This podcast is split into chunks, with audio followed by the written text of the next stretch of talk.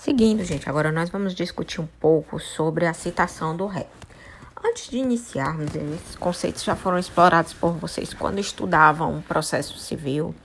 A citação do réu é nada mais, nada menos de uma, do que uma das formas de comunicação dos atos processuais, certo? O Código de Processo Penal ele tem um capítulo próprio para tratar acerca das minúcias da citação do réu que é abordado entre os artigos 351 ao 369. E o que, é que se entende por citação do réu? A citação do réu, gente, é nada mais, nada menos do que uma expressão de ato processual por meio do qual é formalizado, é oferecido o acusado a informação ou conhecimento oficializado é, pelo representante, né, que no caso é o oficial de justiça, acerca do teor da acusação que lhe é imputada, de modo que através dessa cientificação da existência de uma acusação imputada em seu desfavor, é que abre-se a oportunidade para que o réu ele venha a constituir a sua defesa e por conseguinte passe a integralizar o último ponto do triângulo que compõe a relação jurídico-processual, certo? Mas alguma coisa interessante que nós passemos a discutir, que é o que é que vem a acarretar a falta de citação? A, a, ausência dessa citação, gente, no âmbito de um processo penal, é situação de extremo prejuízo, de modo que vai ocasionar nulidade absoluta do processo. Vulgo, imaginem uma fileira de dominós em pé. A primeira peça cai, que é a citação do réu, e por conseguinte, todas as outras peças que são os atos processuais até então apresentados cairão em seguida, dada a gravidade que é acarretada ante a falta de citação do réu. E a previsão de nulidade absoluta do processo ante a falta de citação é disposta no, no artigo 564, inciso 3 e 4 do CPP. E por que que ocorre a nulidade absoluta ante a falta de citação do réu no processo penal, gente? Porque há, o ataque a um dos princípios básicos do processo penal, que é o exercício do contraditório e ampla defesa. Só que uma coisa interessante nós discutirmos, que é a exceção trazida pelo artigo 570 do CPP. Por quê? Porque o artigo 570 do CPP vai dispor que, se o réu vier a comparecer em juízo antes da consumação do ato, ainda que para arguir a ausência de citação, ocorre o quê?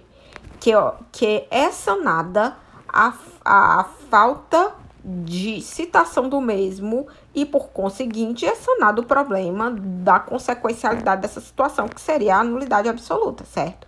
Por quê? Porque nesse caso o juiz ordenará o adiamento ou a suspensão do ato. A doutrina traz algumas classificações interessantes quanto às formas de citação, aduzindo acerca de duas espécies, que é a citação real ou pessoal, ou a, ficta, a citação ficta ou presumida, ou citação por edital. Quando é que deve ocorrer a citação, gente? É, a citação ela deve se dar logo em seguida à ocorrência do ato que requer o exercício do contraditório e ampla defesa. De modo que o que é que nós vamos ver? Que Caso não ocorra a rejeição liminar da denúncia ou da queixa, como nós vimos, ou seja, quando presentes os elementos elencados no artigo 41 do CPP, o juiz ele vai fazer o que? Ele vai receber essa denúncia ou queixa, e como essa denúncia ou queixa estão trazendo imputações em detrimento do réu, ele vai determinar a imediata citação do acusado. Para quê? Para que ele faça a sua defesa por escrito, que, segundo o artigo 396 do CPP, deve acontecer em 10 dias, certo? E conforme eu já havia dito para vocês, segundo o artigo 363 do CPP, quando é formalizada essa citação, ocorre o que é a completude do triângulo da relação jurídico-processual. Voltando à discussão quanto às formas de citação, nós vamos ver que o artigo 351 ele traz a primeira forma de citação, que é a regra, que é a citação por mandado, ou a citação que é realizada por oficial de justiça. Essa citação, gente, ela é denominada tecnicamente de citação real.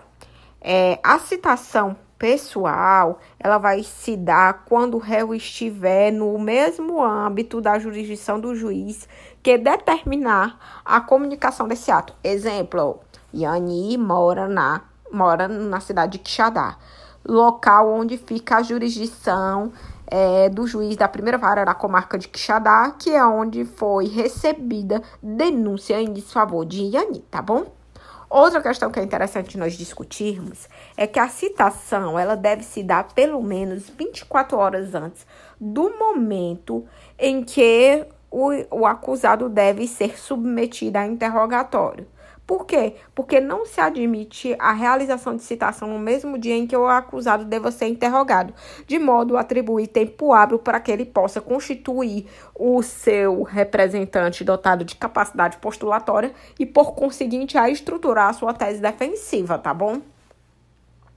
Quando, gente, o oficial de justiça ele for formalizar a citação por mandado, ele deve realizar a leitura do mandado e entregar contra-fé ou cópia ao réu. De modo que o que é que acontece? Através dessa leitura, ele vai dar plena ciência da publicização daquele ato, da conscientização da ciência por parte do acusado daquele ato em si, tá bom? Seguindo, gente, nós vamos ver que é o artigo 562, ele vai discorrer ainda sobre a citação por hora certa.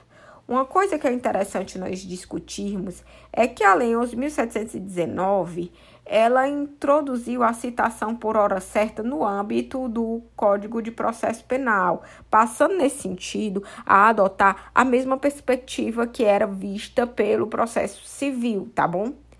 E o que é que nós vamos ver? Que a citação por edital, ou por hora certa, desculpa, vai se dar dos seguintes modos.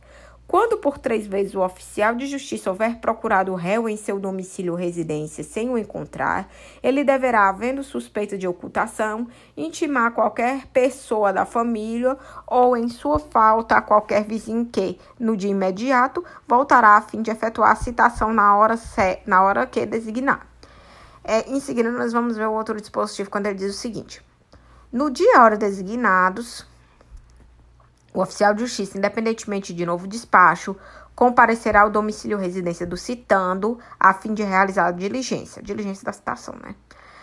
É, se o citando não estiver presente, o oficial procurará informar-se das razões da ausência, dando por feita a citação, ainda que o citando se tenha ocultado em outra comarca da certidão da ocorrência, o oficial de justiça vai fazer o quê? Vai deixar contra-fé com a pessoa da família ou com qualquer vizinho, conforme o caso, declarando-lhe o nome. Feita a citação por hora certa, o escrivão deverá enviar ao réu carta, telegrama ou radiograma, dando-lhe ao mesmo a ciência do que acabara de acontecer ali, tá bom?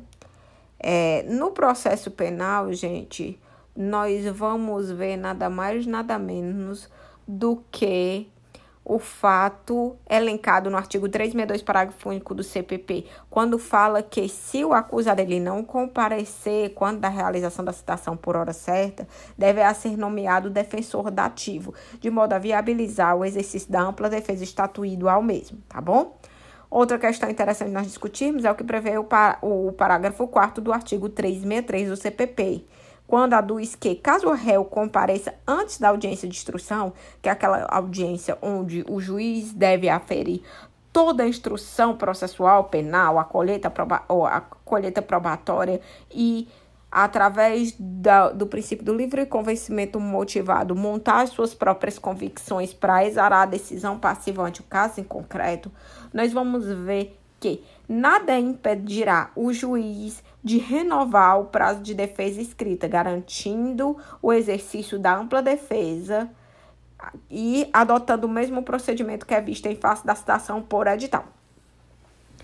É, outra coisa que é interessante nós discutirmos é o teor da súmula 710 do STF, quando fala que, citado por hora certa, o prazo para oferecimento da resposta, que no caso é a resposta à acusação ou à defesa, estatuirá o acusado, né, inicia-se na data do ato citatório e não das providências do 229, como nós acabávamos de ler anteriormente, certo? Agora, gente, nós vamos ver outra espécie de citação, que é a citação por edital, que é regulamentada no artigo 361 do CPP.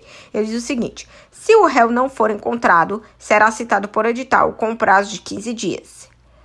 Essa é outra modalidade de citação que, em contraposição à ideia de citação real, vai se enquadrar na ideia de, de citação ficta ou presumida, assim como a citação por hora certa. O que é que acontece, gente?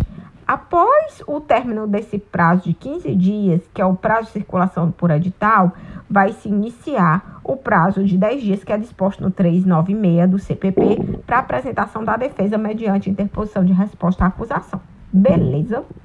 Nós vamos ver ainda, gente, que o artigo 366 do CPP, ele continua discorrendo sobre as minúcias inerentes à citação por edital e diz o quê? Diz que se o acusado não comparecer nem constituir advogado, o processo ele ficará suspenso, suspendendo-se também o prazo prescricional e podendo o juiz determinar a produção antecipada de provas consideradas urgentes, se for o caso ou decretar prisão preventiva nos termos do artigo 312 do CPP. Tá bom, gente?